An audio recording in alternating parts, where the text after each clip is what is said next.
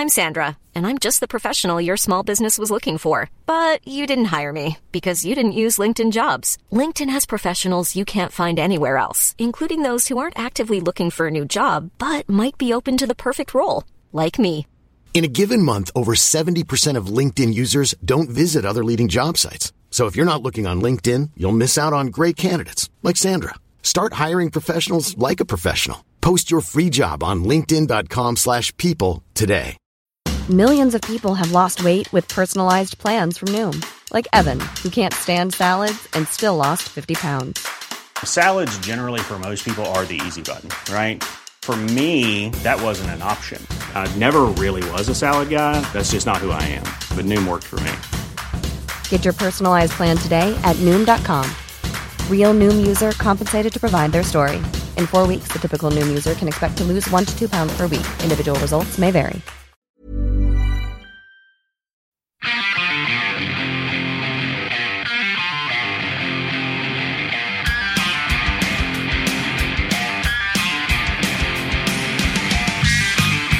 Hey, welcome to Going Off Track, the podcast where we just we talk a lot.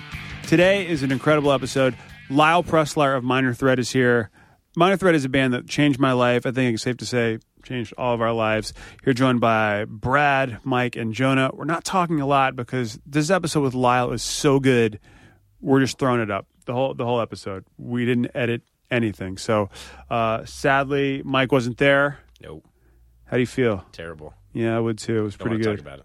Okay, you're going to hear how awesome it was and how um, sad Mike is. Average done. So Lyle Preslar, minor threat. You're going to learn stuff. Oh, it's just awesome.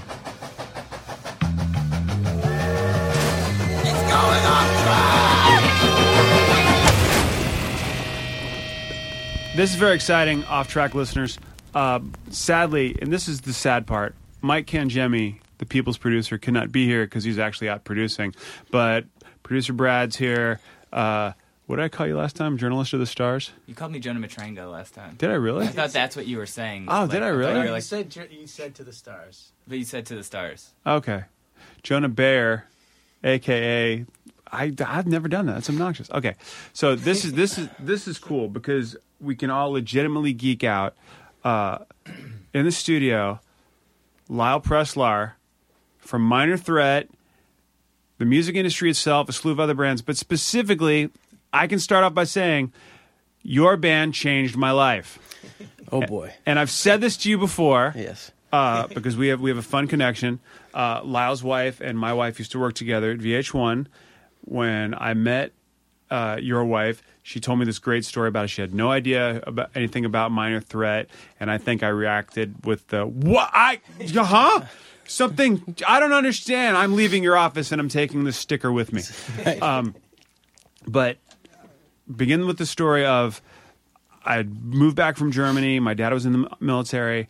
Arrive uh, in Northern Virginia, and was listening to the hardest sounding bands I could find, which was Bon Jovi and Cinderella, and this was just it. And then uh, I met my best friend in high school, this guy Bert, and he went what, came over to my house. What is the matter with you? And he gave me Out of Step, and I I listened to it, and the skies opened. I, I understood everything. There, were- there were birds singing. Um, well, they were yelling more, not really singing. Uh, And cursing, too. And cursing, a lot of right. swearing. Yeah. Things made sense. And I didn't understand why they made sense until years later. I was watching the Beatles anthology.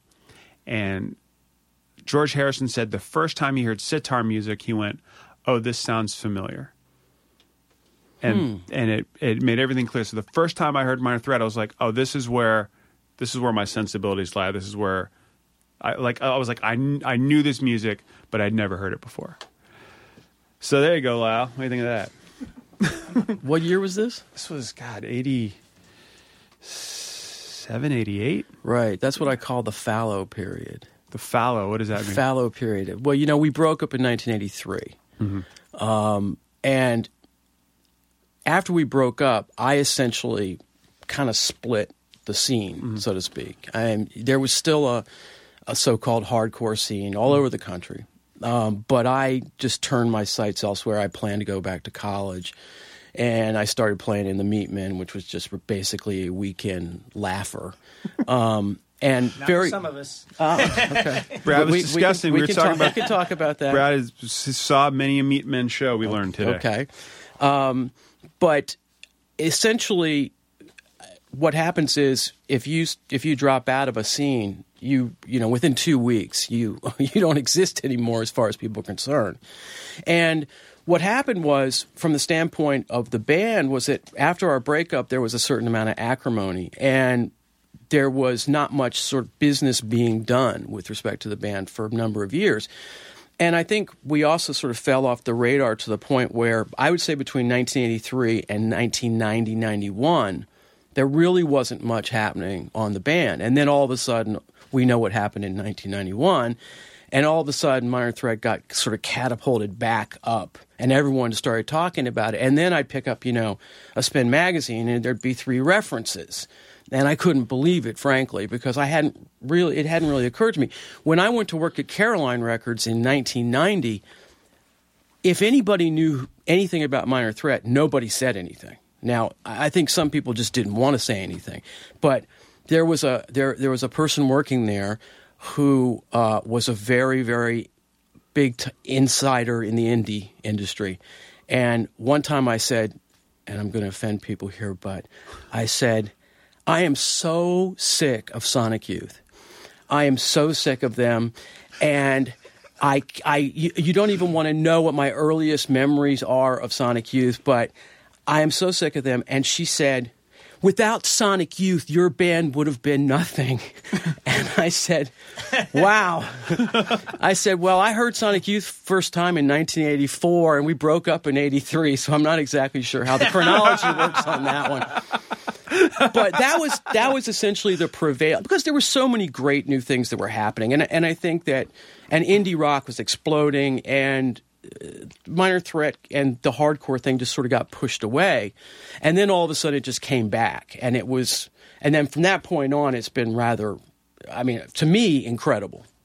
I mean, I, I had no I had no idea that there was going to be that much sort of ripple effect with the band. It's it's obnoxious how, how it goes. I mean, we were, uh, you know, in a previous podcast, uh, we're talking about people were saying like you know having arguments about you know the top five best punk bands, and you know someone didn't include like Fat Mike didn't include Minor Threat.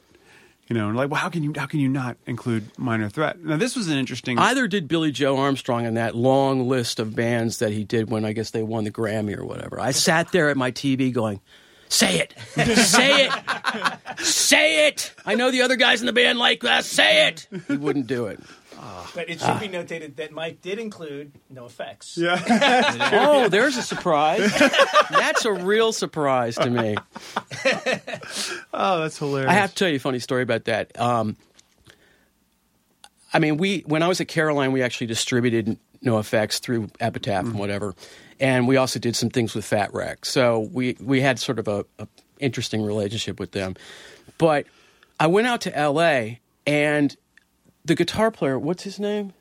Eric Eric. Mm-hmm. Melvin. I'm I'm at this show, and this guy comes up to me. Who I've never, I don't know who he is, and he says, "Hi, I'm really really sorry about not paying royalties."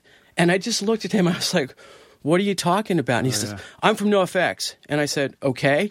And he said, "I'm really really sorry. We never paid you royalties on Straight Edge." And I- I didn't even know what he was talking about. I didn't know the record. I'd He never heard the the story. version. I'd never heard the version of it. I never had any idea.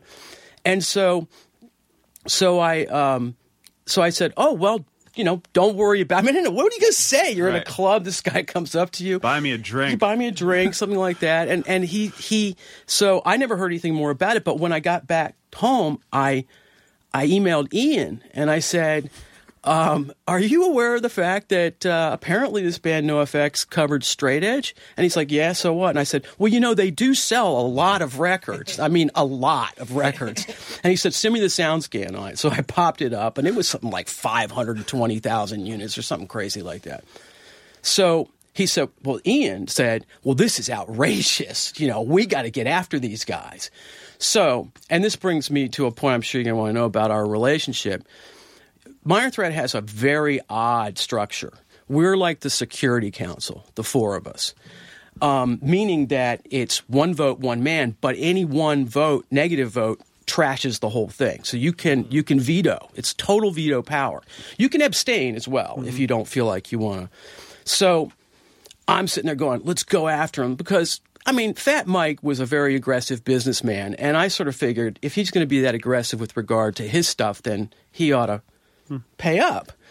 And so I said, let's go get him. And Ian said, let's go get him. And Jeff said, let's go get him. And Brian said, I have too great a relationship with these Yeah. people. We can't go get him. So, Fat Mike, if you're out there, um, you got away with it. Did Slayer get away with it? No, no. Slayer actually Slayer not only did not get away with it, but didn't try, and it contacted us in advance to ask permission. Wow. They did guilty of being white, right? Yeah. Yeah. And and and they were no, they were very straight up. Although another story, I'm out in L.A. and who comes up to me but Kerry King, and he's like, You "Oh, saw him from a mile away. Well, uh, yeah, it was a really crowded place, and he was with like the guys from Metallica. So, like, he comes up and he and he's like, "Hey, man, uh, is Ian really mad at us?" And I said, "Matt, what do you mean?" He's like, "You know, our cover." I said, "Well, you guys asked permission to do it. We said yes." He's like, "Yeah, but I think he's mad at me." I said, "He doesn't really care about you. I'm really sorry to tell you. I don't think Ian's really sitting around worried about what Slayer's doing today." And he said, "Let me ask you something." when did Ian become such a liberal? I don't know. I think he meant he thought that Minor Threat was some ultra right band and that Fugazi was some ultra left band. I don't know what he was actually listening to, but I think he, I think he construed guilty of being white as being some sort of a call to arms. Yeah. Which I remember it being controversial because they changed it to guilty of being right. right, exactly. Wait, Slayer did? Yeah. Oh, It's amazing what you can hear in other people's music. That's I didn't. I, hadn't, I knew they covered it, but I had no idea they changed, switched the lyrics up. That's weird. So if they do that, do they still have to pay? Oh yeah. Okay. Oh yeah. Yeah, you have to in order to well, first of all, if you're going to change lyrics on a song, you actually have to get permission. Right. So like Weird Al has to go and get all the clearances for He it. He doesn't. Wait, he doesn't fall in the the parody rule. No, he doesn't try to. He might be able to, but he doesn't try to. Um, and in fact, he's been refused a couple of times. So, Right. from my understanding, but yeah, no, the, the, just changing a word in a song isn't going to do it. You'd, you'd have to change it all, and then you'd have to get permission to change it, and then. then but but I have to say that every you know he was very he was at the end of the day he was very gracious. He was a little concerned that, that Ian didn't like him or something, which I don't know why would he would care about that, but that's okay. Oh wow! Uh, you told me a new story about the the security council of minor threat in regards to the shoes, to the logo, because wasn't it a few years ago that some guys at uh, there was Nike. Well, it was Nike, yeah. Yeah. Well, Nike, Nike actually, it's interesting what happened with that. I guess my understanding is that Nike, you know, is involved in all sports basically and tries to rule every sporting, every sporting event and every type of sport out there. They had not made any inroads into skateboarding, and they decided, corporate decision, that they would create this skateboarding department. So they went out and hired a bunch of guys, young guys, and said, build us a skateboarding business. And so these guys, I think probably rightly so, decided to get some pros, put together a team, and and start doing some some events. Um, so the first event they decided to do was the Major Threat Tour, which would have been probably okay, except that what they did was they parodied. When I say parodied, they they did a rendition of the first EP cover of Alec with his head down on the steps. Well, we didn't know anything about it, but our army of internet warriors were out there, and next thing you know, all hell breaks loose. And we're getting, within a couple of days, we're getting, you know, these pictures coming to us, these JPEGs of these flyers that the major threat tour. Well, instantly after what had happened with Quiksilver, where Quiksilver had produced a line of board shorts called the Minor Threat Board Short. But by the time we we went after them, I'll I'll tell you this whole the whole thing about the apparel business, mm-hmm. particularly the hip cool apparel business, is that what they do is all the time they cop interesting words, phrases, band names, and they just throw the stuff out there. And by the time anybody catches up to it, it's already done. I mean, the line's over, and they they dare you to come after them. And so Quiksilver, I remember opening a magazine. There's a double truck ad, and it's the Minor Threat board shorts, and I'm going, "What are you? Are you out of your minds?" But when we did an investigation on it, we learned that the legal expenses of going after them was just going to be outrageous. So in the Nike case, we immediately went into action, and we simply put in some calls to their people, their legal people, and I think that they were sufficiently embarrassed by the fact that they had not had proper oversight over these very well-meaning kids. Yeah, they who- had, probably had no idea. yeah, I mean, oh, the corporate people had no idea, and and so they quickly settled with us. Now, not for the figures that I've seen on. I wish they had settled for the figures I've seen online, but it wasn't anywhere near that. But it was it was a reasonable settlement that that to. I mean, the the thing about it is that, and I'm, I don't want to give the the you know the game away here, but I am a trained lawyer. Yeah, I was going to say, is this, did this push you into law more so than anything? Um, No, no, this was afterwards. This was afterwards. Um, the the thing is, is that you have a problem in any kind of infringement cases like this, whether it's trademark infringement or copyright infringement.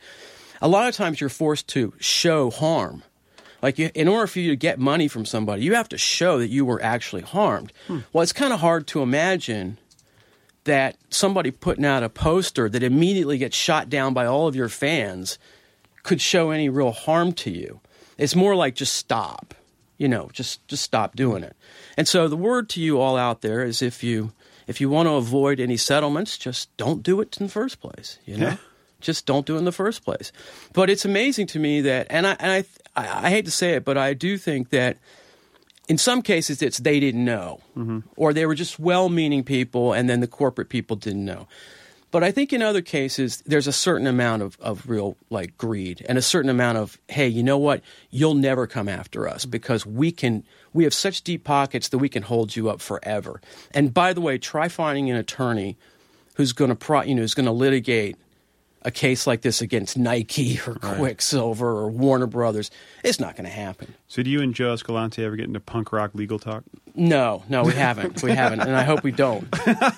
But I feel like it isn't even exclusive to apparel. Like I remember reading about the hot sauce or something. I feel Yeah, like there was You a showed me the hot sauce. The upstate New York company that I think it was upstate New York who did a hot sauce. But you know, again, that was one of those things where my feeling was it was so far afield. The thing that bothered me about the Nike thing and the Quiksilver thing is that we have no we un, we all can sit there and go, who are they going after? Well, they were going after people for whom this name has a resonance, mm-hmm. right? I mean, you hear the name Minor Threat, you think something if you're the target audience.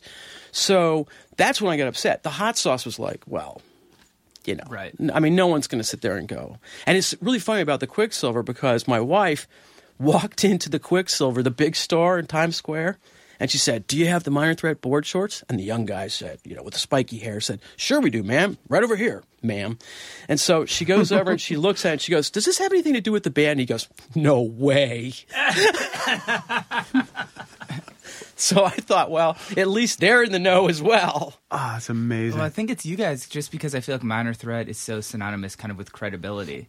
And I think Right. that's what all these companies want. And I think so. but I- therein, that that's the harm. You know, if people think Well, the harm, of course, comes if they actually think we're endorsing. But the Yeah. fortunate thing is that you know most people never never believe that we're endorsing it because they just know we don't do that. So anybody that we're really concerned about that might have a negative impression of us, it's it's just not going to happen. And I mean, we, we've there there've been a lot of interesting things over the years, but uh, you know, going back to the the Security Council thing, recently we were asked to put a song into Entourage for the final season, mm-hmm. and so the, the the offer came in from HBO, and it came to Ian, and Ian passes it out to the troops. Okay, here you go. Let's talk about this one. Okay, Ian had never heard of the show. Jeff had never heard of the show and doesn't have HBO, by the way. And Brian said, I don't know anything about the show. I've heard it's okay. So now I'm sitting there going, I'm in a band of Philistines, and I am now forced to reveal my hand, which is that, well, I actually did watch the show in the first couple of seasons. So, and I said, you know, it's it's an okay show. I mean, Jane's Addiction does the theme song. I mean, I think it's all right for us to be in. And fortunately, they all said, okay, we'll do it. and it was it was fascinating though. Um, and if the world of licensing of music is just a fascinating world, and so I was told, okay, the show's going to air, and this is the scene. The scene is Vinny Chase goes into a police station. Mm-hmm. Okay, so the show comes on and the scene i you know i recognize the scene because i guess it's he and e are going to go into the police station together and so i see the scene start and i'm like but what's happening is that there's this huge crowd of people cheering for vinny vinny and then there's like and they're talking they're having dialogue and underneath it very faintly you hear something but i swear to god the first time i saw the show i didn't hear it my wife said, "What?" She, she was upstairs. She said, "Did you hear it?" I go, "No, I don't think so." I actually had to watch it two more times to even be able to actually hear it. And I'm thinking, they licensed this. They paid money. I could have done this for fifty bucks and sent it to them. You know, like I could have just sat with a four track and gone, "No, no, no, no, no, no, no. Here you go. You can have it." So I don't, I don't really understand the world of music licensing, and and and, but that's a, that's a real point of, you know, that's a, a a part of the business that we've been involved in now for a long time, and that's where it kind of gets a little sticky sometimes because, you know, my sensibilities are very different from Brian's, very different from me, and it's very different from Jeff's, and sometimes we do get to a point where somebody has a real problem with it. Um, we had an offer to do uh, what's the um, rock band, the, Oh, yeah. the game, Yeah. and um, I was pretty ambivalent about it. And Jeff and Ian were, you know, were like, "Yeah, I don't know, whatever." And Brian just, you know, hit us with this. I hate this thing. I've had to judge these things. I think it's ludicrous. If you got the money to go out and buy yourself this game and play this little silly plastic guitar, why can't you buy a real guitar and learn how to really play? Didn't and Bad I was Religion aren't they on Guitar Hero? here? you See, that's the thing. I wondered about that too because I think they're on Guitar Hero. Yeah. And but but I was told that Brian wasn't able to make that decision. well, that's true. So, um, but but when he said that, I'm like, my eyes did open up, and I thought, you know what?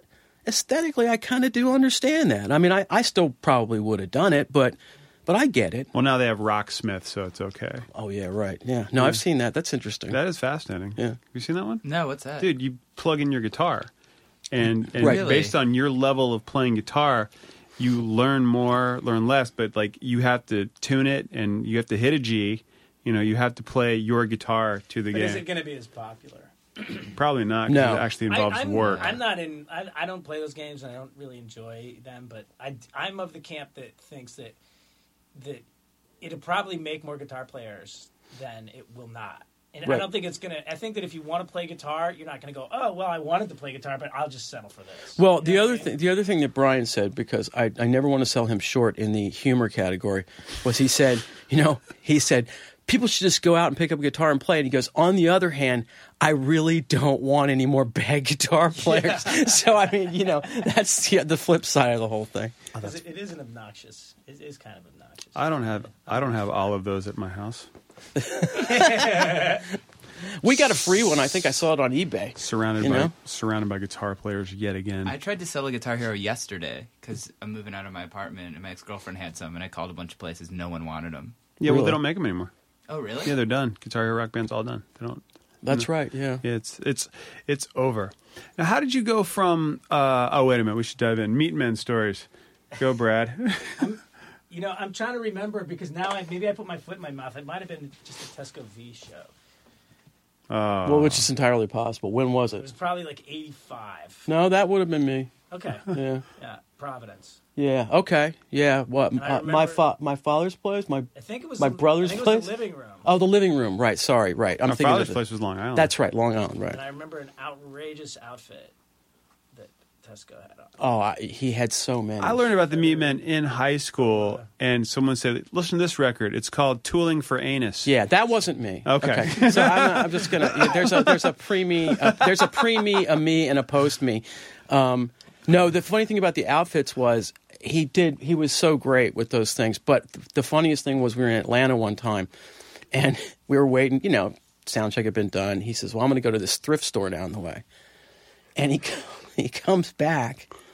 He goes, "You're not going to believe this." He comes back with like with these wild pink shoes. Okay, now that's fine. but they were in size 12, his size, size 12.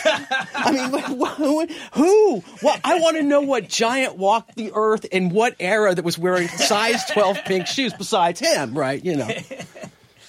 You know, um, funny thing about that show is the guy, uh, one of my friends who was at that show with me, went on to play bass with Kory Clarke. Oh. You know that Kory Clarke, Kory Clarke's Dude Ranch. Right, Corey I guess Clark's Dude Corey Ranch. was really this hated kid from Detroit. Well, yeah, yeah. Uh, I don't know the whole story about why he was so hated, but Well, there I can imagine because I got to know him later. And uh, yeah. Yeah. the band Warrior Soul was his band here in New York. Oh, right, right, yeah. Self-righteous metal. I Well- remember, well, Te- the- I remember Tesco Vee ended up on a on a on an R.E.M. covers compilation called "Surprise Your Pig." You know, it's Tesco Vee's "Hate Police," Right. And it's him covering Radio Free Europe, and it's completely inaudible. Yeah. It's great. Really? but I it's heard that. it's uh, the whole record. It's like Jawbreakers on there. Yeah, it's a, Um, I remember Surprise Your Pig. good yeah. good record. It was on Yeah. like, Staple Gun Records. I feel guilty geeking out on the Meatmen when you know. Obviously, I'm a huge Minor Threat fan as well, but it's just there was Well- a moment in my life when the Meatmen just seemed to fit. well, it, it, it, was it was it was a lot of fun. It was it was funny. It started out it was it was I was still in Minor Threat, and Tesco had moved from from Detroit down to D.C. and he couldn't get a job. He was a school teacher and he couldn't get a job. He got downsized in Detroit. They laid off all these people, and he came to D.C. and he was trying to get a job and he couldn't. And he so so therefore he couldn't put his magazine out, Touch and Go, because he didn't have any money. So we decided let's do a fundraiser and raise enough money for him to put out at least another issue. So he didn't have a band. So a bunch of us said, we'll be the Meatmen, you know? And so I, so we rehearsed a few songs and there was a bunch of other bands playing and so we only had to play a few. And it was, I don't remember exactly who was in it. It was me and Bert Queiroz and, and a few other people. And so I dressed in drag and we went and did, the, you know, we did the show and it was fun and everything. It was just stupid and silly. And then I don't know how it happened. Oh, then Tesco decided he wanted to record a, the Dutch Hercules EP. So we decided we'd back him on doing that. It was kind of fun to do that. So we did that. And the next thing I know, and I don't know how this happened, but the next thing I know, he and I are like planning how we're going to pull the wool over everybody and make the Meatmen into this big thing. And the first target was New York City. And somehow I convinced Danceteria that we were going to play and draw like 4,000 people. Okay. And so, so we, so we've set about this idea of how we're going to do it. It involved a lot of stage costume changes. But we didn't realize is when we got to the danceteria was that it had a spiral staircase that ran up to the stage and all the dressing rooms from the basement. So in order to change costumes, you had to run down this metal spiral staircase and then run back up. And meanwhile, you know, so what we'd always do is have no dead air. Somebody had to stay on stage and kind of make some noise. So I remember the bass player being up there, and he's up there, and he's up there, and he's up there, and he's up there, and you can hear him like getting more and more furious. We're downstairs trying to change clothes, you know. And finally, we get back up on the stage. And the weirdest thing was that Brooke Shields was having a birthday party upstairs which was just too bizarre for me. But Brooke Shields and the Meatmen yeah, in the yeah, same yeah, building. in the same building, and I don't, I, I don't think there was any meaningful overlap there, but it was, it was really bizarre. So after that, we just started thinking, well, let's see if we can get a record deal. I mean, it was so funny, but I mean, it really was a scam. I mean, totally a scam. It was just like, can we? How far can we push this the thing? records were ridiculous. Oh, I love those records. ludicrously. the um, the everything we did was a complete scam, and and I mean we didn't we didn't cheat anybody, but it was it was just like let's see how far people will go, and then all of a sudden you know, the president of Caroline Records at the time was this great English gentleman, literally like had estates in the countryside of England, named Andrew Graham Stewart, who actually managed Tangerine Dream. He discovered Tangerine Dream as a student at Cambridge, and He's the one. yeah, he's the one.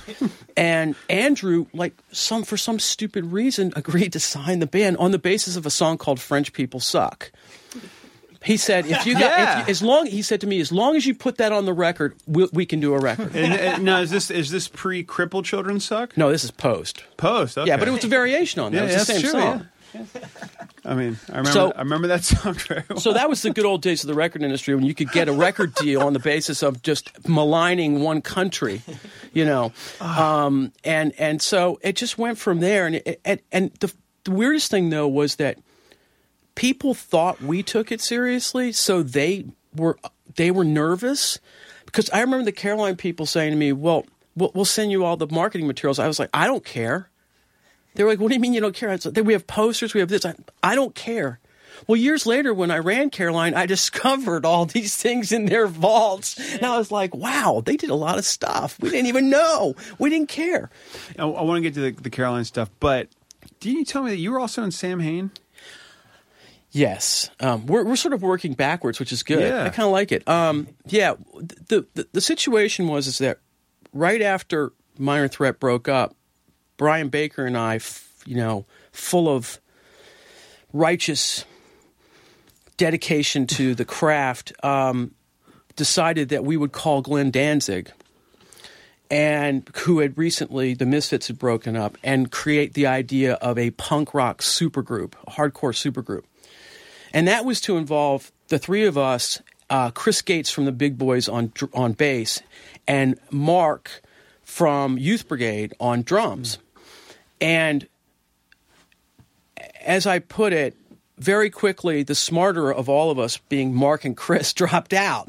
In fact, they didn't even make it to New York to rehearse because they realized very quickly that this was not going to work very well. And so Brian and I ended up trying to work with Glenn, which was very difficult. Um, I want to be really careful here, but. Uh, but it was very very difficult and then brian said i'm not doing this okay i'm going to go form this band called dag nasty. I'm going to do this thing. I said okay fine. So then it's just me and glenn. And i'll just give you one story to kind of illustrate the way it was. Glenn came down to dc and for some reason we found ourselves in an amp supermarket. Now don't ask me how this works but i guess we went there to get provisions for a rehearsal or something. And we're standing in line and he's not saying anything to me. He didn't. He didn't talk to me all that much, and so I'm I'm I'm in front of him, and I hear behind me, "Don't you just fucking hate everybody?"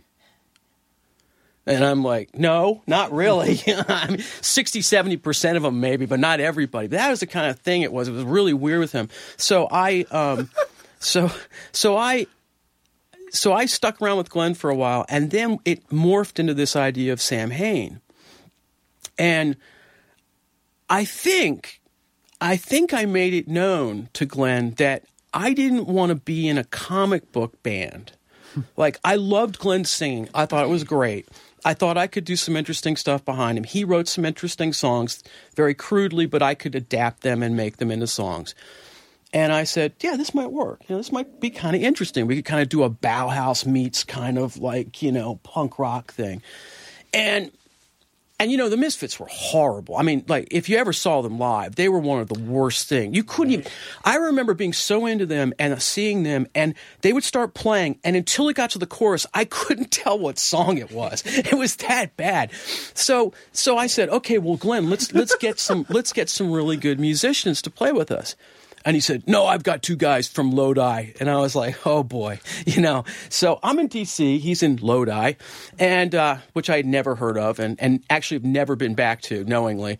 I think I've driven through maybe once or twice. But so he, so he says, No, I've got these two guys. Well, these two guys turn out to be one of them turns out to be Eerie, Eerie Von, who, God bless him, but at the time could not play. I mean, literally could not. I mean, you would. He could not fret. He could not.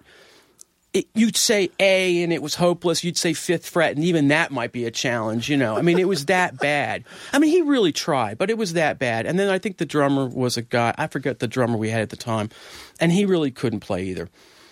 So we decide we're going to go record this record, and we go into the studio in Jersey and we start recording. And I realized quickly that I was going to probably have to play a lot of parts. You know, I couldn't play drums, but we got a decent drum performance, and we kind of fudged the bass parts a little bit. And then I did all this guitar stuff. And I remember the, the engineer saying to me, "Boy, you know, it's amazing. You actually can play like this because they've been recording the Misfit hmm. stuff. You, know, you can hmm. actually play." I said, "Yeah. Why is that such?" a?" He goes, "You have no idea. like what we've been through for years, you know." And so Glenn does this wonderful thing, and it, it really sounds fantastic. And so I was pretty psyched about it because it was very interesting music, you know. And what happened was is that we decided then to play a show, and we played at the Rock Hotel. And the first couple, first thing was Glenn was really sick, which was bad because you know the whole thing is the vocal, and he's mm-hmm. not feeling well. The second thing is is that I arrived by train with Brian Baker and my girlfriend at the time, and the amps I've requested are not there. I've requested Marshall amps, and there are like two Fender Twins sitting there, and I and I'm like, wow, thank God I brought a distortion box, you know, or I'd be in real trouble. For the benefit of those who don't play guitar, that sounds like a big deal. It is a big deal. Okay. Yes, it's a big deal. It's a, it's a. I mean, when you're used to doing something for years, it's kind of hard to change up. But so, so okay, so we do the sound check. It's okay, fine. So I say, well, Brian and I, we're going to all go out to dinner. So we go out to dinner. When we come back, I walk into the dressing room, and they have put on these outfits. They've got the devil locks going. They've got the the spider. Eerie had a black Spider Man outfit on, like one piece thing. And I'm looking at them going, uh, wait a minute, we never discussed this. In fact, I discussed the opposite, that we wouldn't do this. well, fortunately, I'd had, I'd had the, you know, the foresight to have at least packed a pair of black jeans and a black t-shirt. So we played the show, and it was just a, it was atrocious. It was just the worst thing in the world and we played a couple of Misfit songs and we did our songs, and it was so bad. And quite literally, I went backstage and Glenn's like, you know, do you want your money? And I said, sure. And he gave my money. We ran and got the 352 train in the morning back to DC, and that was the last I that was the last I was involved with it. I mean, that was just you know. And what happened was Glenn got so angry at me, which I, to this day I don't really understand. Although I talked to Eerie about it, he just said, "Well, it's just Glenn." But but he got so angry at me that not only did he not want me to ever be in a band with him again, but he went back and took all my guitar parts off the record and overdubbed his own guitar playing to make it sound worse. to make it sound infinitely worse. He did the same thing with the Misfit stuff, by the way. Really? A lot of that early Caroline collection stuff was all Glenn over doing his overdubs on it, and and so you know he puts the record out, and and I, and, and I remember like there was this tiny, yeah, Lyle Preslar played on tracks one. Two. I mean, it was this teeny, he, as f- small a typeface as you could possibly get, you know, font size. He just put you know, Lyle Preslar tracks two and three, uh, but he erased everything. And then, but I was like, oh, I have a cassette of it somewhere, but I can never find it. Eerie doesn't have it of the rough mixes. Mm-hmm. I would have loved to have heard what if it was actually as good. And then I actually did hear a tape of the show, and I was surprised it wasn't as bad as I remember it. It really your, your was. head was just still full of Oh. capes and oh. makeup and Oh, I mean, I was so. I, I, mean, I felt like I was standing up there, like just smiling, you know, playing, like, "Hey, don't look, don't look at those guys. Just look at them. They're they're really cool, you know." Oh man! And the other thing was the poster said, "From the ashes of Minor Threat and the Misfits, comes Sam." Hey, like from the ashes. All right. because Yeah. everybody just combusted. yeah, we all combusted, burned DC down. You know. Now, the timeline. So, so you leave Minor Threat, Meatmen, Sam Hain. Then, where do you go to? Do you make a decision like I'm maybe not going to play that much anymore? I'm going to go into the industry. Like, what? How did that happen? Well, I went back to school to get my degree from Georgetown, and um, all the time I was in school, I was doing the Meatmen thing. We'd like on the weekends, we'd go to Florida and play a few shows, and you know, but it was all just basically part time. I was also working at the time because I had to pay for a lot of things for school, so I had a lot of things going on at that period. So that's roughly 80, 85, 85, 86, 87, 88, like in that period. Um, and really, during that period, I realized a couple things. The reason I sort of quit was because, first of all, I realized it just wasn't that good. You know, I, I mean, I, I wasn't a really good musician. I wasn't a really good songwriter. I was able to work. Wait a minute! Didn't didn't didn't didn't didn't you write in my eyes? Yeah, but but I'm I'll, I'll, pretty good song. I'll sort of I'll sort of explain that. But the thing was is that what I came to understand, and and this is something that people, I think, everybody who likes music doesn't really understand is that you can get a bunch of really good musicians on stage, and they can perform just fine, and it'll sound great. But there's an intangible, a sort of what I just, you know, for lack of a better term, magic. There's a magic that makes you love the band. And you know, you don't necessarily know why you love the band or the artist. I mean, it, you could say, well, it's the, it's the tasteful guitar parts, or it's the wonderful drumming, or it's the, the great singing. But usually it's more than that. Usually it's just something that that resonates with you, some sort of magical and tangible that you have, and as a group or as an individual. And we've that explains a lot of quirky stuff that sometimes you try to categorize it and you can't, but yet it just happens because it somehow strikes a chord with everybody. And with Minor Threat, I mean, I think it really was lightning in a bottle. I mean, it, it really it was to the point where you got four guys in a room who could just communicate with each other without communicating and could play the music and could write the music and put it together. But once I moved out of that thing, I realized how difficult it was to get that back again. And and I yeah, it is practically impossible. I mean, there's a few people in life who've done it. I think Ian did it um, with Fugazi and with Minor Threat, but I think I think Dave Grohl did it. But I think very few people have ever been able to do it because it is it is very difficult. And and so I'd start playing with people, and it would be like, okay, this is good, this is good, but there's nothing there that just makes me feel like I'm really in this. I'm really communicating. So, so after a few, you know, abortive tries with that, you start saying to yourself, hmm, if I can't make a living doing this, then what am I going to do? Now, the contrast would be Brian Baker, who is so talented as a guitar player that forget about bad religion. Brian could have made it doing whatever because Brian was playing. Brian played on the Ric Ocasek record, the solo record. I mean, Brian is that good. He can't sight read, and that's a problem for him, you know, for, as a as a session musician. But he's that good. I mean, he was asked to he was asked to go on tour with REM. I mean, Yeah. you know, I mean, it, you know, he's he's in that category, but I wasn't in that category. I mean, there was just no way that I could I could be that guy. So I sort of felt like that's one thing. The other thing was is that the world the world of playing music is so up and down. I mean, you ride these waves that just, you know, lead you into these troughs that are just insane. You know, one minute we're going to Poland and we're going to be it's going to be subsidized by the Polish government. The next minute you're not going anywhere, you know, and you you start emotionally it becomes very difficult to ride those waves. And and also, I knew I wanted my degree. I wasn't sure what I could do with it.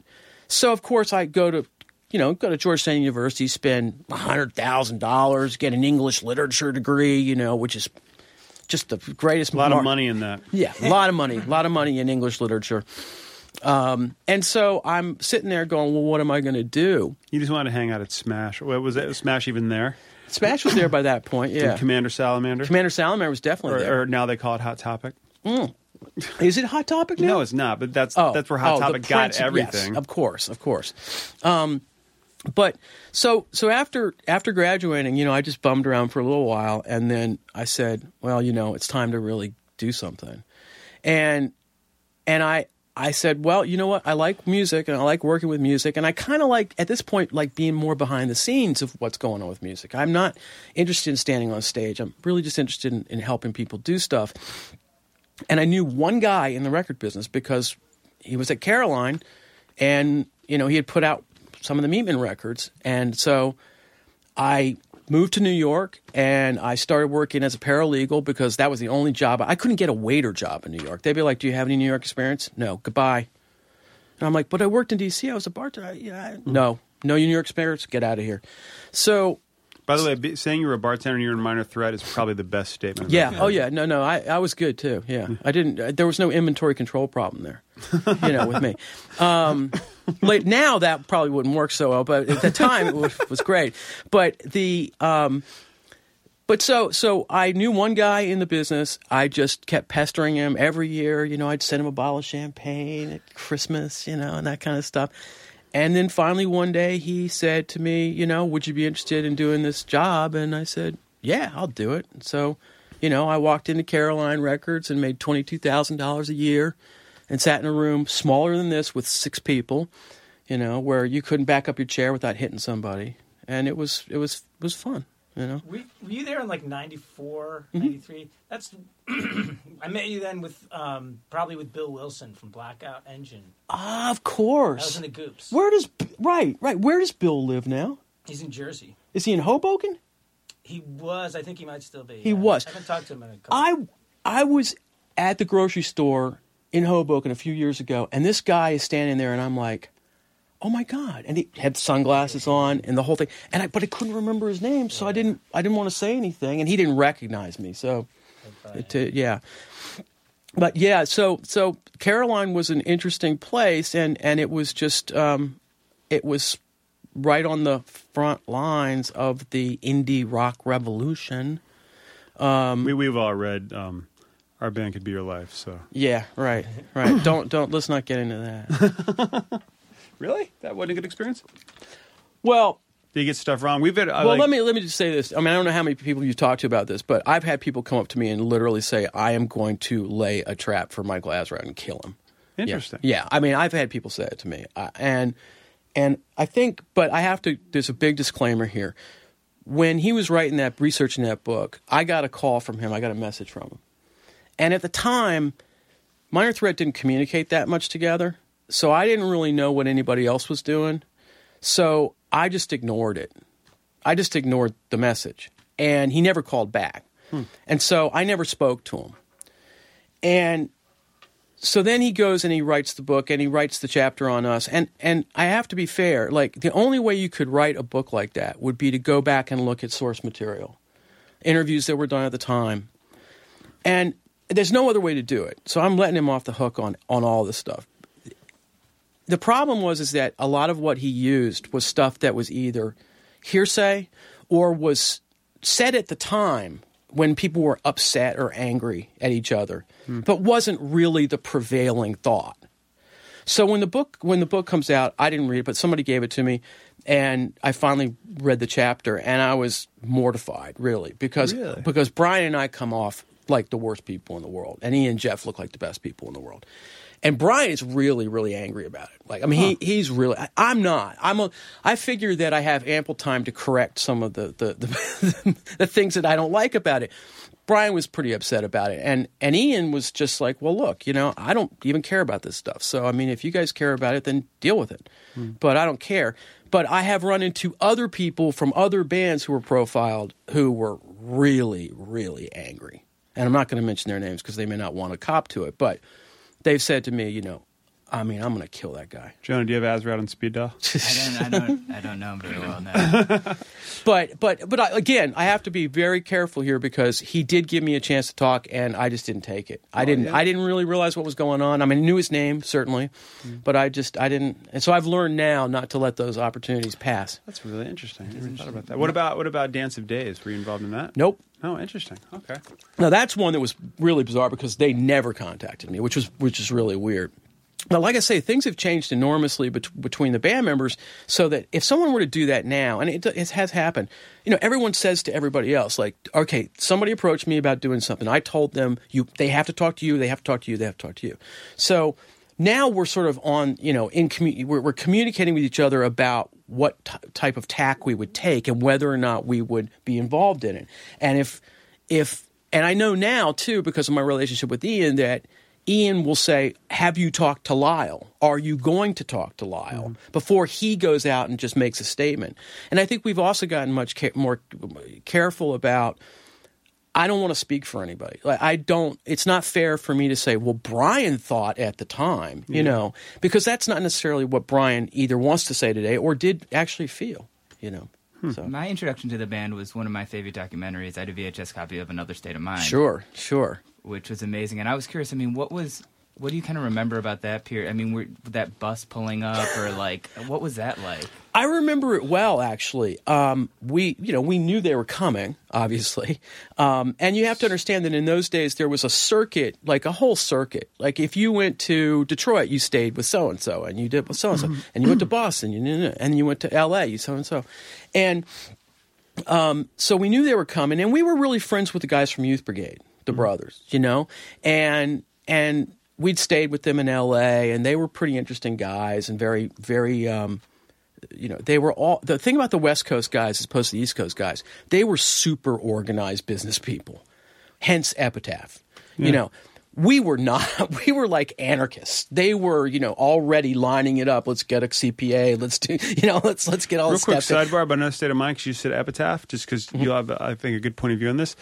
Talk to Brett Gurewitz about another state of mind, and he gets really angry Really? about that because there's um, social distortions playing, and the way it was edited, it cuts to Bad Religion's crowd to make it look like Social Oh. D. And if you met, I like, I said something. I was like, "Oh yeah, I just saw you guys in another state of mind," and he like made fists. Wow. He was like, he's like gets so irked about it. Wow, that's interesting. Man, interesting. And he said for years no one could get a copy of it because Mike Ness had it, or I don't know how. He, I think he eventually put the DVD out, Right, Because I saw it on a VHS as well.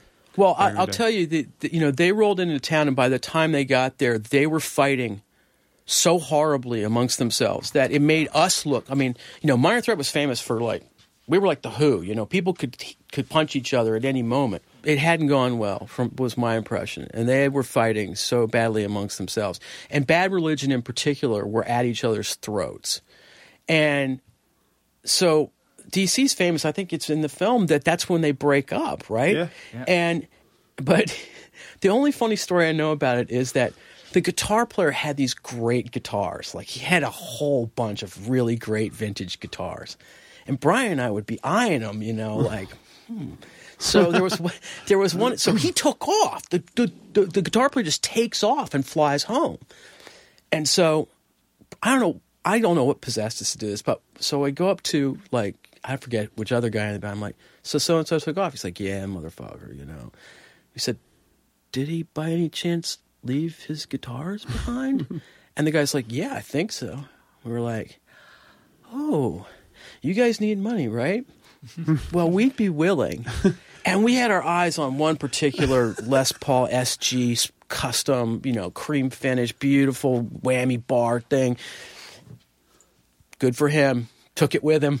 they couldn't find it, and I mean, I, Brian and I were just basically like, "Good for him." He, you know, he didn't he didn't get screwed on. That would have been nice. yeah, he probably would have come after us. I think you know at that point, but but yeah, that was an interesting thing, and we, we I mean, we weren't really part of it. You know, they just rolled into town, and we all like went and play, we mm-hmm. played a show in Baltimore. I think it was. It was a pretty weird show. I mean, we had so many weird shows that it's they all meld. I love the fact that you can see most of your weird shows now on YouTube. Yeah. Oh yeah.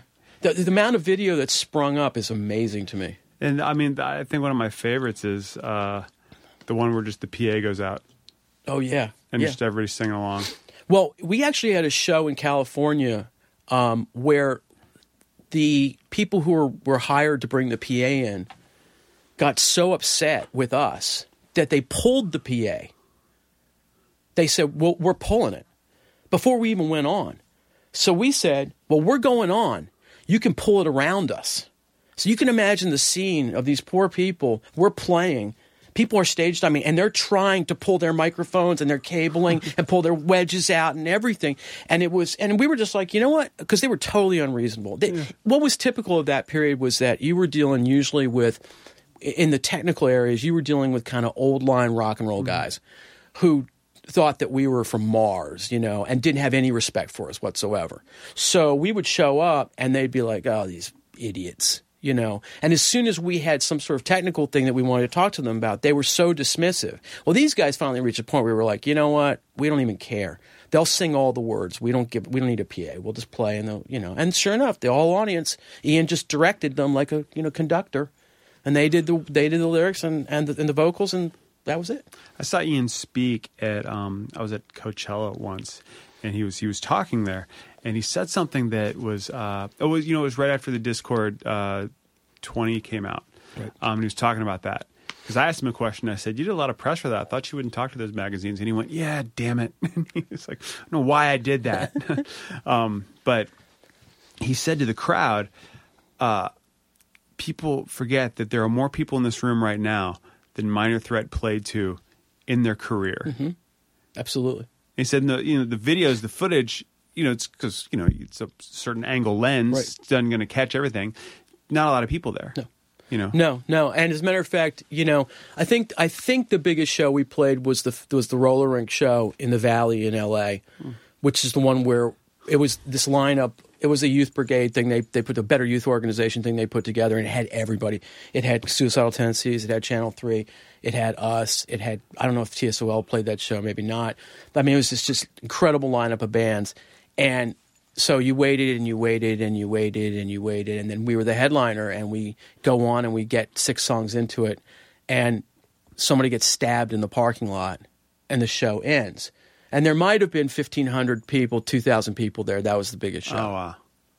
the funny story about that was though the next day i'm like so pissed off because i waited so long to play this show in front of the biggest audience we'd ever played and i get cut off and i'm so pissed.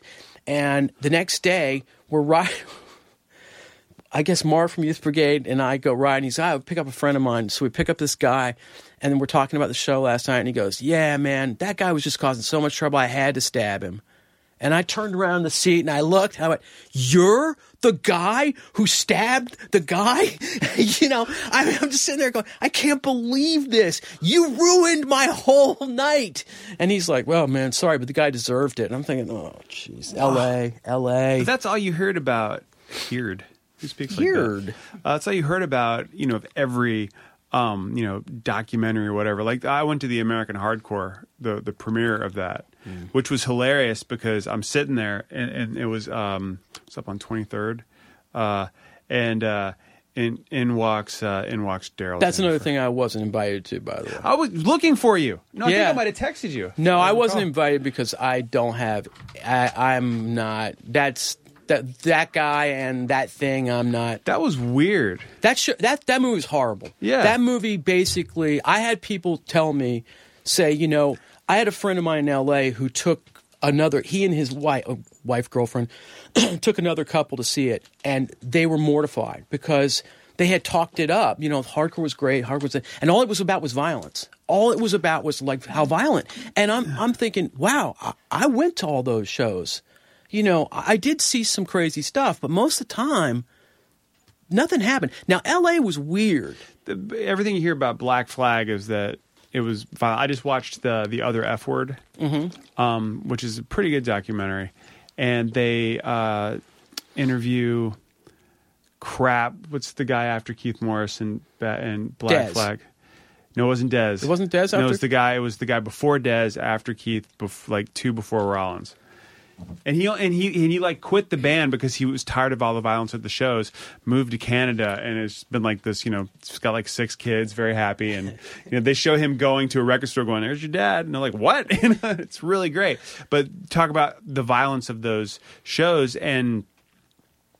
That was that, that. Just seems it. They were like every time there's a Black Flag show, there was a fight, there was violence, some something was going on, and I I don't know. Everything I've read, it didn't seem to be the case with a lot of bands. No, it really wasn't the case with a lot of bands. I mean, you, you know, w- the thing about stage diving and, and slam dancing was that there was always going to be somebody who didn't get it, who didn't get that it wasn't really violence. It was just sort of more or less like a, a rugby scrum, you know, and and and so you'd have like occasionally someone would get in the middle of it. We always had a problem in D.C. that Marines would show up from the local base and they thought that it was like an opportunity to beat the shit out of people, and they'd be quickly escorted out. I mean, that didn't last very long, but L.A. was weird because, and L.A. is a weird place, but L.A.'s scene was so huge, and there were so many factions of that scene. You know, you had the Hermosa Beach guys, the Huntington Beach guys, then you had Huntington Beach is like where like the slam net like started. yeah, that's pretty much where it started. That's where it Yeah, began. the HB Punks. Yeah, that was Yeah. pretty much where it started.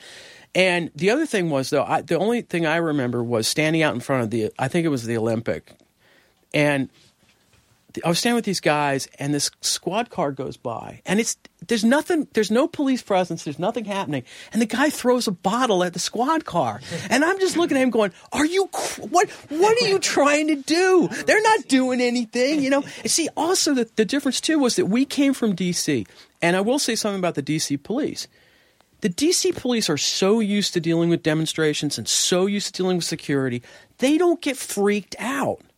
But we went into Northern Virginia one time, and just because there were 30 people milling outside a club, the cops came in with, with billy clubs. yeah. they couldn't handle it. They couldn't handle the idea. In L.A., I think the police were pretty brutal most of the time. They still are.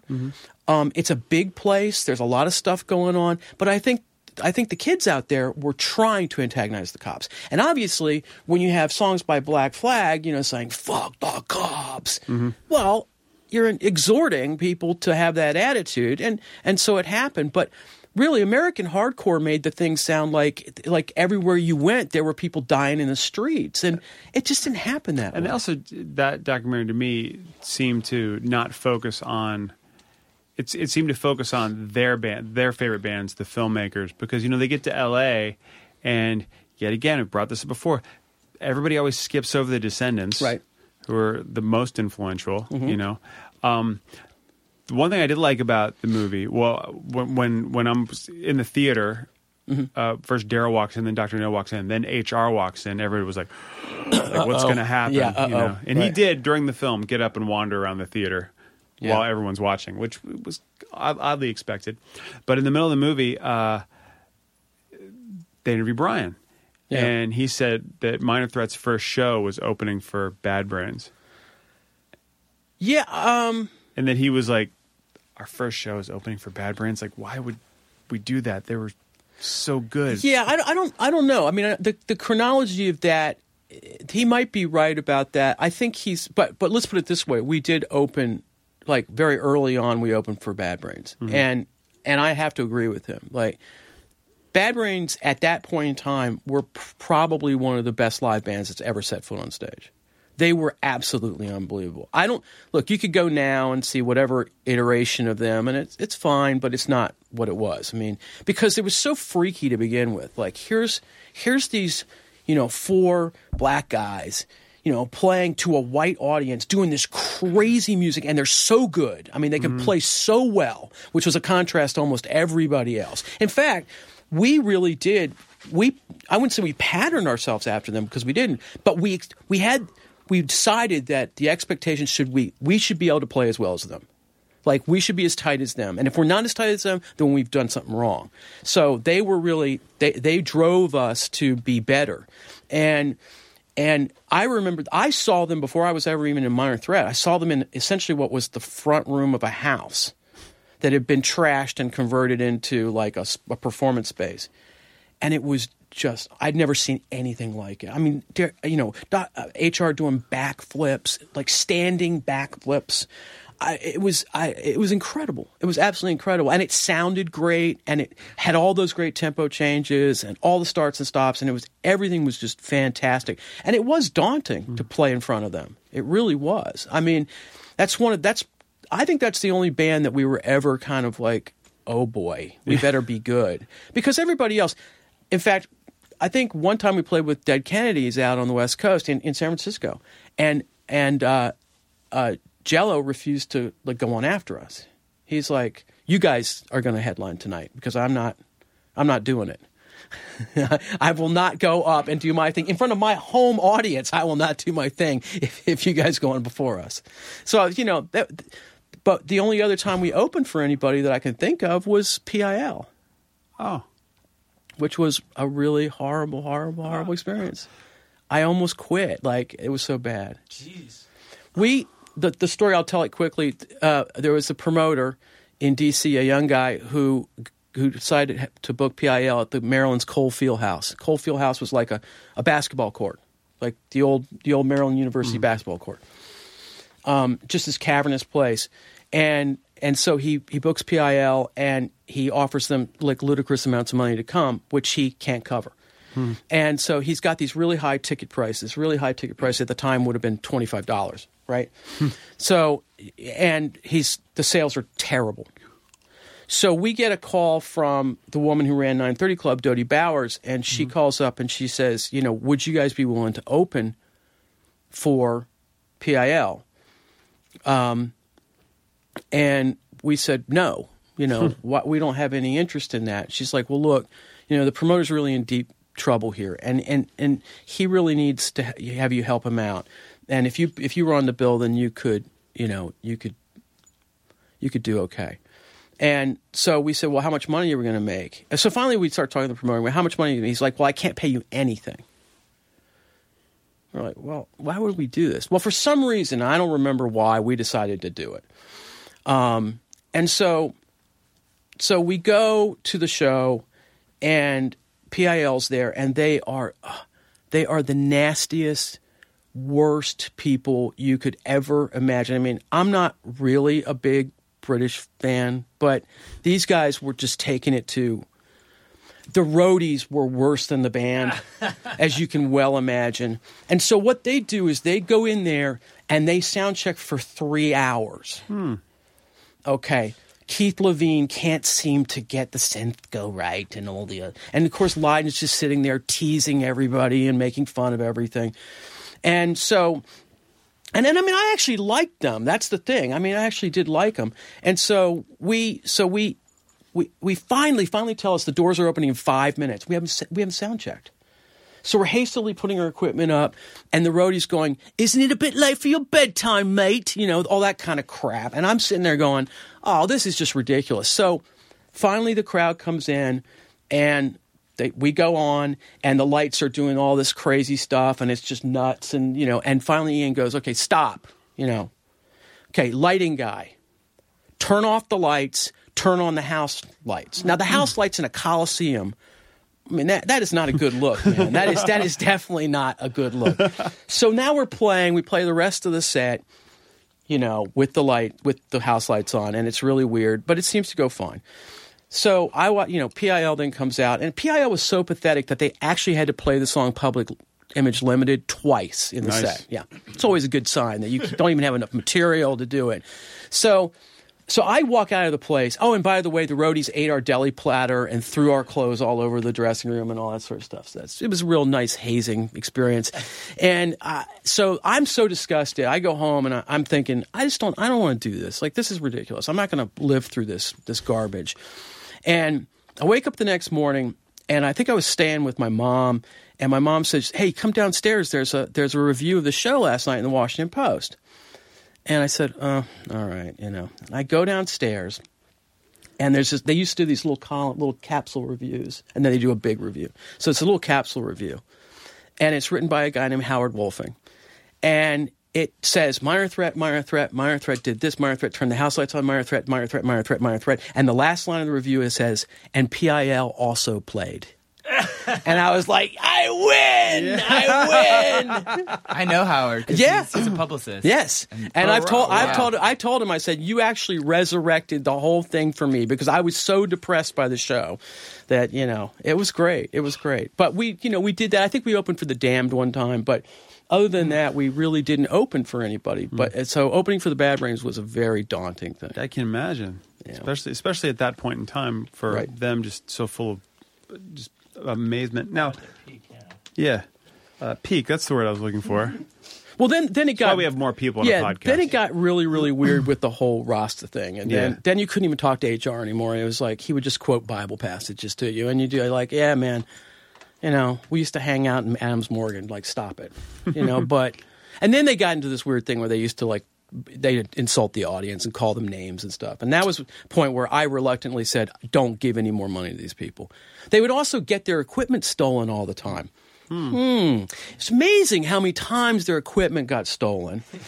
The insurance company seemed to be a little skeptical of the whole thing as well. Fascinating. Fascinating. They had that positive mental attitude. I mean, Yeah. you gotta. They did, and they turned it into cash, which is a good thing. they made PMA and ATM. Yeah, right. ATM, that's right. Right on. Um, so we're at Caroline, and I just remember you telling me this story, and I just enjoyed it so much. The Danzig, wait, was this? Yeah, Caroline was the Danzig box set. No, no, excuse me. Duh. Misfits box set. Misfits box set. yeah. And how you got, how the music went from not being around to eventually being Okay, sold. yeah. It's actually what what had happened was by the time I got to Caroline, there was Mm. already a lawsuit going on. Ooh, Excuse me. was- that was the that was the chair. well, my stomach's been growling too. There's so, nothing yeah. I'm going to be able to say to make people think that actually was the chair. No, I'm gonna have to absolutely fart for real now, just to have it. Just to show. Yeah. When by the time I got to Caroline, they there was already this impending lawsuit because the other members of the band of of, of the Misfits were suing Glenn. Um, and that was, I believe, it was um, it was the the two brothers and Robo, the drummer, and I don't think Bobby Steele was involved in that, but I, I'm not sure. In any event, the thing was is that in all lawsuits like that, Caroline had been putting out the Misfit stuff, but what they had been putting out, as you probably know, were these collection one, collection 2 mm-hmm. which, as I said, were really bastardized versions of those songs. What Glenn had overdubbed stuff on them, and and that was what had represented the Misfits since the seven inches and since the early records, and. Glenn really had controlled the whole thing, and apparently, what had happened was is that Glenn had just basically stopped paying royalties to any of these guys, or at least that's what they were alleging. So the way the suit worked was because Caroline had been putting out the records, they named they named Caroline in the suit. Okay. Now, you see these lawsuits take forever. I mean, mm-hmm. by the time I got there the thing was already 2 years old. But it was sort of slowly moving its way, you know, through the system. And finally it reached I didn't realize it because I wasn't a, I wasn't business affairs person, but it kind of reached this crisis point where it looked like, you know, the judge was probably going to rule against Glenn and against Caroline. And uh-huh. so there would have to be money paid to these guys. So what we did was we hatched this plan where we would buy from Glenn all of the Misfits masters, everything, lock, stock, and barrel, for a certain sum. Glenn would turn around and pay the other guys a certain sum. And Glenn would, would participate as a royalty. He would keep his publishing and he would participate as a royalty person in the sales of any further Misfits records. But the guys would get, the other guys would get the right to use the name. So Glenn no longer has the right to use the Misfits name. Okay. Did they want that? Is that what they wanted? They wanted that. But they wanted the money more than anything and to be actually on a royalty schedule. So, okay, so actually they went for this, which was a good deal for everybody, really, because Glenn didn't have the money to pay them and there wasn't any way they could extract it from him. So, so we, the deal was done. And so now they said, okay, Lyle, you know, now get all the masters. And I said, fine, we'll just, we'll just call Glenn. He'll just send them to us. Well, that's not working. That- that's that's not happening. He's not returning calls. So then one day, um, so then the guy was working with Tom Bejgrowicz. He, who was really the product manager on the whole thing, he he said, you know, I got a call from the brothers, and they want to come in and talk about the masters. And I said, sure, because, you know, I mean, like they may know stuff that we don't know. and We're not getting anywhere on this thing. So we set up a meeting in the office, and they come in fully decked out. Like, fully, the whole thing. They walk in and they're like, you know, and, and, you know, Jerry and Doyle, you know, there's Jerry and Doyle, you know, and the whole thing.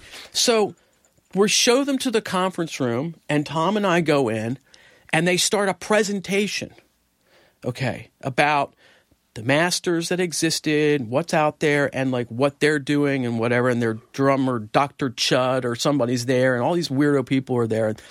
And they're talking.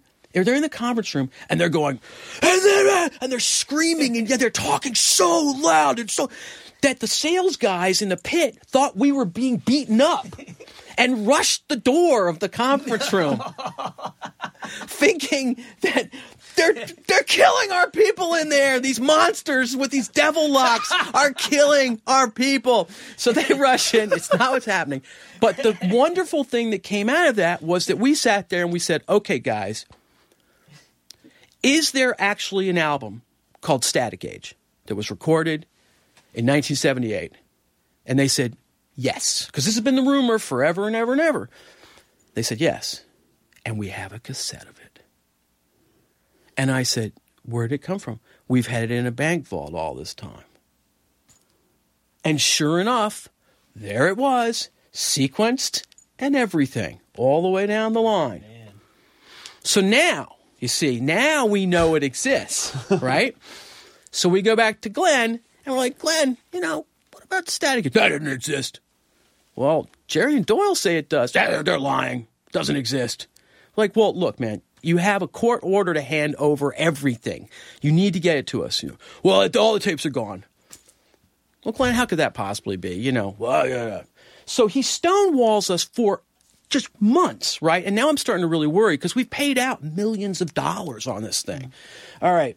So I'm getting the people above me are kind of going, Lyle, Lyle, like, come, where's the stuff? you know. So, I, so, so I'm talking to Tom. Like, we are in trouble here. We're in. I mean, we advised them to do this deal. They are going to crucify us. And then all of a sudden, we're sitting there talking about it one day, and the front desk calls and goes, "You guys got a package out here." So I go out and I get this big, huge box from Lodi, New Jersey, from his father, and we start opening it, and the tapes are coming out. The tapes are coming out, and then there it is, the reel-to-reel Static Age, 1978, Studios, and it was like, oh my God, we have found it. We have finally found it. And now I know that Glenn, if he had had his way, probably would have destroyed it and just said it never existed. But what he did instead was he called from LA, Dad, just pack up all the tapes in the basement and send it over to these guys. And that's what showed up.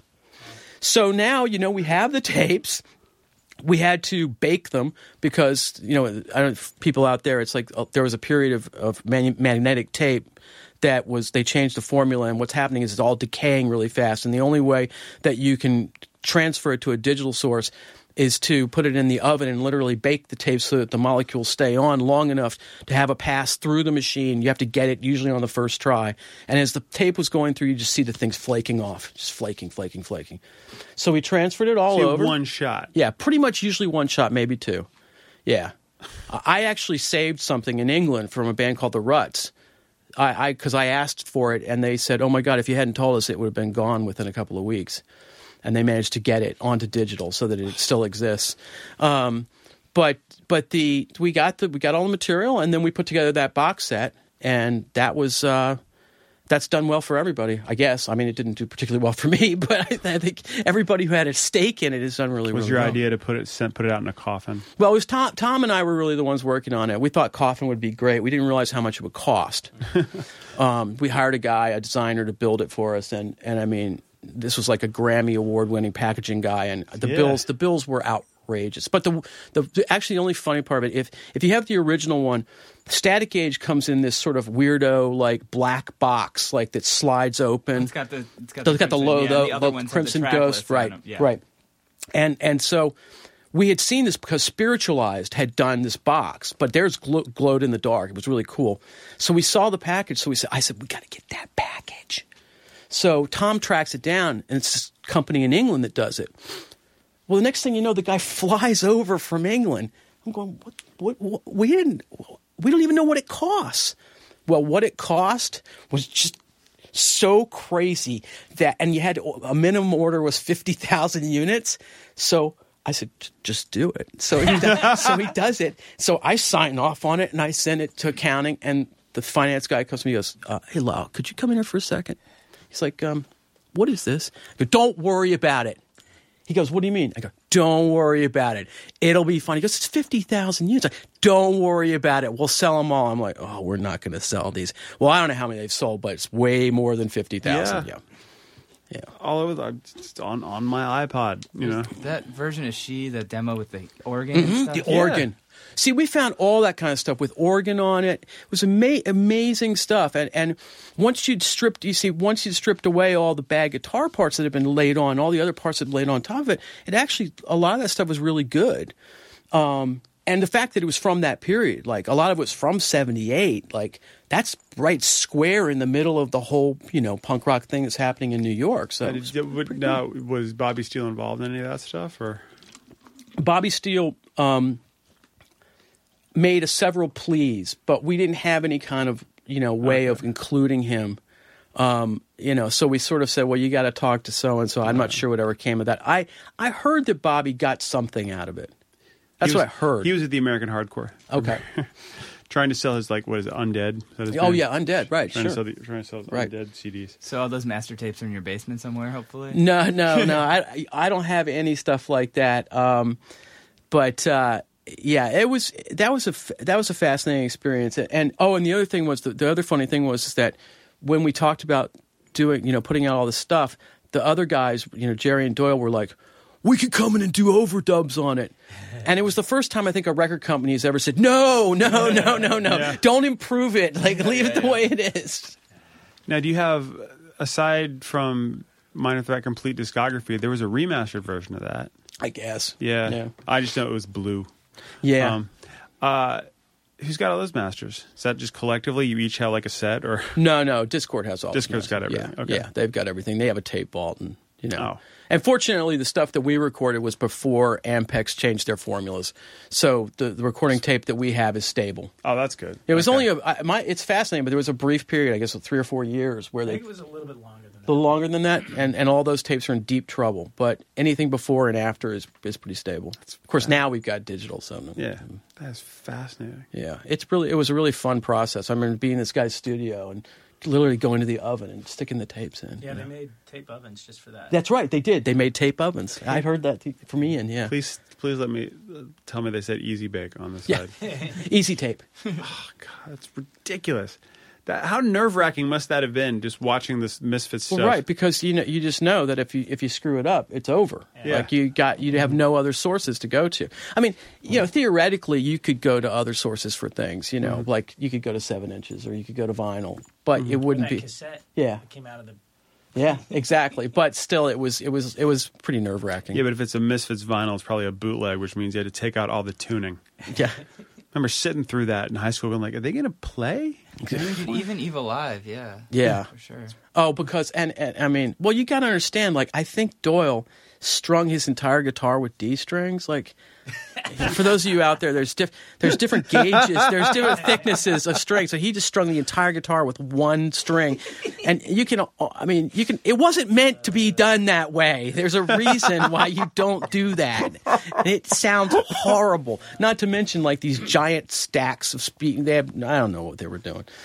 No, I'm a, I'm a Misfits fan, but yeah, I've, it's it's pretty unbearable some of that stuff, and I, I have heard that live it's just atrocious. It was really. I think it's amazing that you worked with Glenn after the Samhain thing down the road. That Well, I, I will say this: um, Glenn Glenn instructed his attorney to call me to tell me that I was never to speak to him again during this process. So I said, I said, okay, fine. Then you'll just talk to Tom. And then Tom goes out there for a meeting with Glenn, and the first thing Glenn says to him, "How come Lyle won't talk to me?" I mean, like I'm under pain of lawsuit not to speak to you from your attorney, and he's upset with me about it. So it just shows you can't you can't please him. that sounds like great preparation for having kids, though. Probably Yes. dealing with Yeah, that's right. Well, it was very much like that. Yeah, it was very much. Of course, I have to be fair. I think if you had been, you know, Ian or Jeff, you would have probably thought that I was a child too. You know, when, when I was in the minor threat. So uh, How want to end with how often does the band get asked to reunite? Well, you know, I'm not really sure because I don't usually get the. Re- there's not like an official request that comes through, and I'm sure that people would probably talk to Ian more than they would ever talk to me um, about it. So I don't. I don't think it's such. A, it's such a non-starter that it's never even. Right. It's never. It never flows through. I'm sure it just gets cut off at the moment. There, there, there have been a few things over the years where people have actually put together kind of a plan, like a generalized plan. This is how many dates. Not us, but other Right. people out there, promoter people, have said, you know, this is how many dates we could do. This is what we could charge. This is how much money you would make. And you know, I have to say that if I if I had done something like that, my financial situation would be significantly improved. Well, how you gave me a, a minor threat T-shirt, Mm-hmm. and you the band has never done anything like that. And I remember I was wearing it. Sometimes some kid at Trader Joe's was freaking out. He's like, "Did you make that?" And I was like, "No." Guy in the band gave it to me. And then Trish was like, "Why? Why do you do that to people?" Like, because of that. Because it's hilarious. now I'm gonna leave with my chocolate covered almonds. and make fun of his Hawaiian shirt. Yeah. See you later, jerk. Yeah, yeah. nice, uh, uh, nice tribal tattoo. Well chosen. Um, uh, I was leading up to something with that. uh, not reunion. Oh yeah, no merchandise. Because someone uh, mentioned to me that there was talk of doing T-shirts, specifically uh, a polo with the sheep. Oh, I don't know anything about that. Nothing at all. No, I don't. I don't think so. I mean, we do. We did sign a merchandising agreement. If we finally signed an exclusive agreement because we were getting tired of the bootlegging, So many. right? And it's, it still hasn't stopped, of course. But we were also getting sort of tired of having these multiple manufacturers out there who didn't really have any reason to try to like grab for anything. They didn't really have any reason to try to get things into more stores because they would just take what they could get. So we did a deal, and and it it's always subject to submission of the designs and the ideas for the mm-hmm. shirts. And you know, one of the things that's been a bone of contention is doing shirts for little kids, and and I I'm opposed to it because I just don't like the idea of the kid who has no choice being dressed up in something like that. You know, I, I think that's that if it if it says Baby Gap on it, that's one thing. But if it's you know if it's you know Minor Threat or the Misfits, I don't you know. Let me find the I know, picture of I my know, daughters I with their and- and Descendents onesies. My my wife put a Minor Threat T-shirt on on on Romy a couple times, and and I was like, would you if you do it and you want to go out with her, that's fine. But when she goes out with me, I'm taking it off, you know, kind of thing. Um, no, it's just it's just that I don't think that that's. But that's no, it's not a big deal. But for the most part, it's restricted to T-shirts and, Hmm. You know, sweatshirts and stuff like that. The, again, you know, I will say this: Ian doesn't care anything about merchandising, Right. He- but he has acquiesced to the rest of us, saying, you know, people want it. If we don't do it, you're going to get dubious quality stuff that's bootleg. So why not at least control it? oh yeah. You know, and and I, we don't sell a lot of merchandise. I mean, we really don't. I mean, certainly by comparison to to some bands, you know Oh yeah. And because also we have very little graphics to work with at this point. Mm-hmm. You know, you, you know, any new band or any current band can come up with all sorts of graphics to use.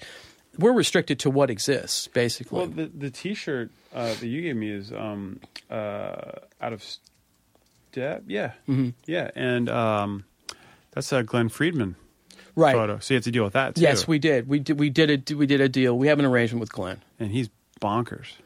Well, and I say that after He came any- on the show, He came right? and I interviewed her, and someone Yeah. told me might have been might have been you had time said like just just like Glenn Glenn's a good guy. Beware. And the It was a whole good interview, though. It's great. Well, well, because I, I had to calm him down right. because he freaked out that he couldn't bring on "fuck you" heroes on the show. As we explained, it's TV. We can't Right. blurb it. And by the way, you're here to talk about the Fugazi book. Who else has asked you? This is what I said to him. I said, "Who else has asked you to do press about the Fugazi book?" Nobody. Exactly. So calm down. Right. Right. Right. And then the whole reason he came on is he said to me, Ian said you were cool to talk to. Because I had uh, spoken to Ian and um, what the fuck was the name of the magazine? Some British magazine did a Ben Kingsley video of, oh, right. of him Oh, yeah. singing Minor Threat. Yeah, oh, yeah, that was great. Lip syncing, and they made it look like the old 930. That was great. That was incredible. so I got in I touch. forgot all about that. Yeah. So I got in touch with Ian, um, either through you or somebody, and spoke to him on the phone and said, "Hey, can we air this Right. and put this and like bill it as a minor threat video?" And he said, "Yeah." Mm-hmm. He said because we were doing this thing that Jonah wrote called Rock 101. Where like if you like this band, this is where it came from. Right. Like this is you should you should if you like any of the bands we're playing, might want to learn about these things. So we would do this, and we're going to air its first ever minor threat video exclusive, uh, Rock 101, and uh, the show got canceled Oh, in a weird way. Very punk. yeah, very punk. exactly. No, Glenn. Glenn. Glenn is a is a fascinating guy. I mean, obviously, he he has um, his photographs of skateboarding are like the go to. And hip hop to be in And the right too. to be in the right moment for so many iconic scenes starting. Well, the thing about Glenn was that Glenn was a guy. I mean, I've never, I've encountered a few people like this in your, in my life, and I'm sure you have. There are people who can, I don't know what you want to call it, scam their way into anything. I mean, mm. people who, I have another friend who's a writer, a journalist, and he can like, you can go to a hotel where you have like a basic room, and you suddenly have a suite for no more money hmm. and I don't know how he does it. I've watched him, but I don't know how he. It's just something about how he does it.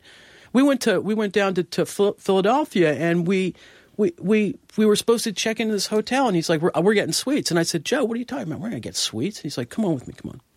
He goes and he starts sweet talking the woman at the front desk. And the next thing, and this guy, it wasn't just a girl, it was a guy too. And the next thing you know, we just we got sweets.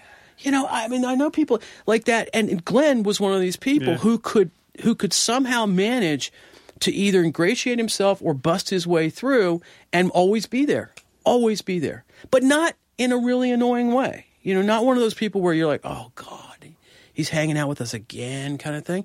He would always, but he also was such a pro. Mm-hmm. I mean, he had the skills, so it wasn't like you were looking at somebody who just wanted to, you know, when you saw his when we when I first saw his skateboarding stuff, I couldn't believe it. I was just, whoa, this is the guy who's been taking all these shots that, and and you know, and he says, and I want to do you guys. And I'm like, whoa, yep, okay, yeah, all right. I can't skateboard for you know to save my life, but you know, Did he? Were his photos also for the the re-release, the Minor Threat demo?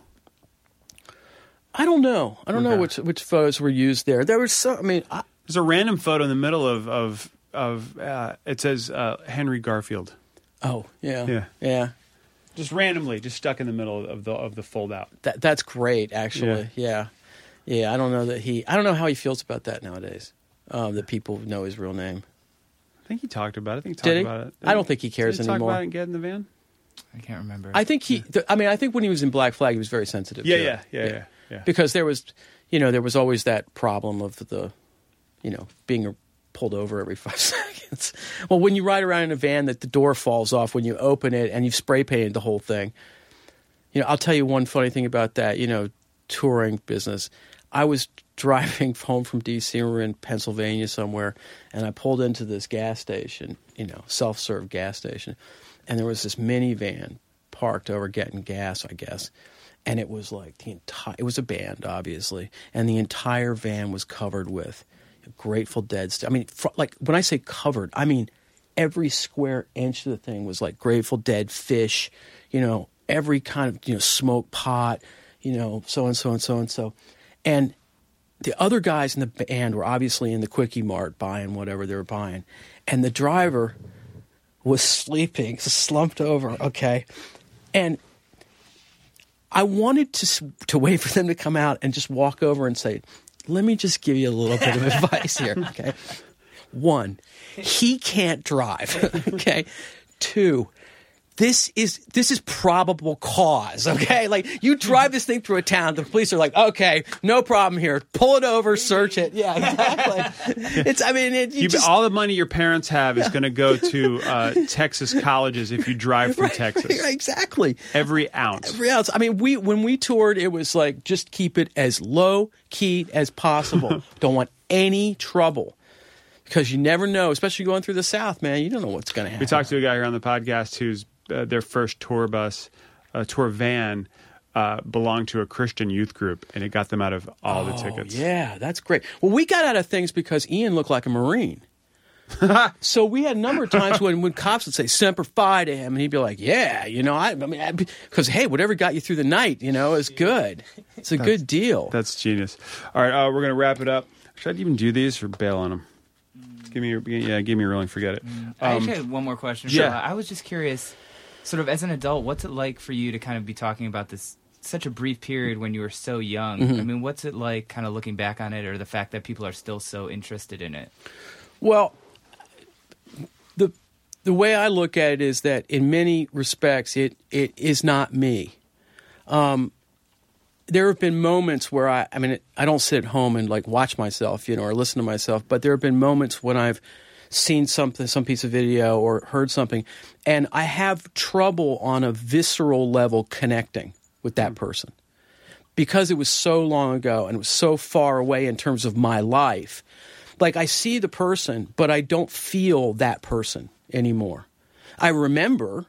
So from an intellectual standpoint, yeah, you know, I, I can and I could tell you stories and we can go through the whole thing.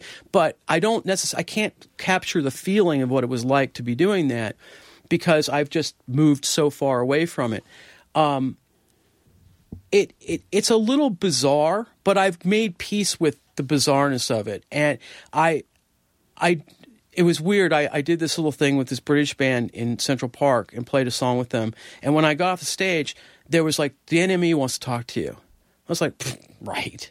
And this and you know, we couldn't get arrested in England. I mean, we I mean we could have gone on a, on a killing spree This and was recently. This was the vaccines. yeah, vaccines. this is the vaccines thing.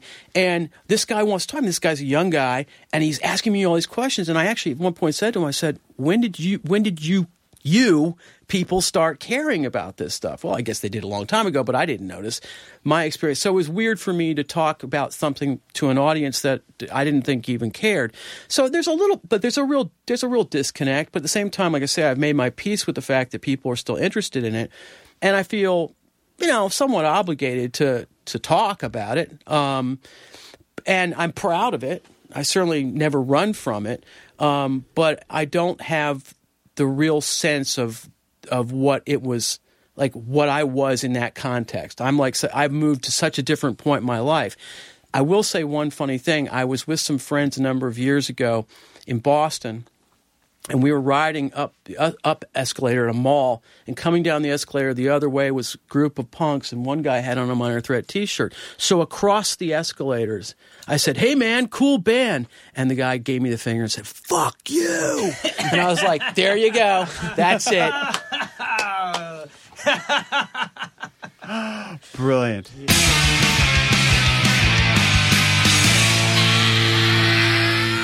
Mike, how do you feel?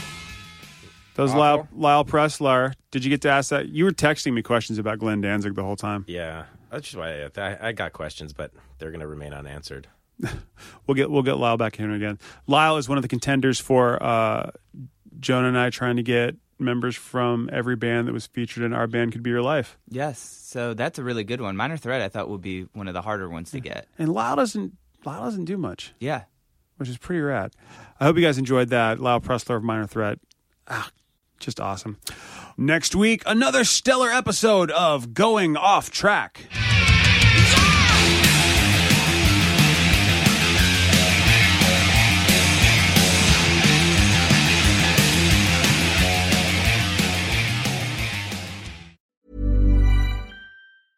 Hey, it's Paige DeSorbo from Giggly Squad. High quality fashion without the price tag. Say hello to Quince.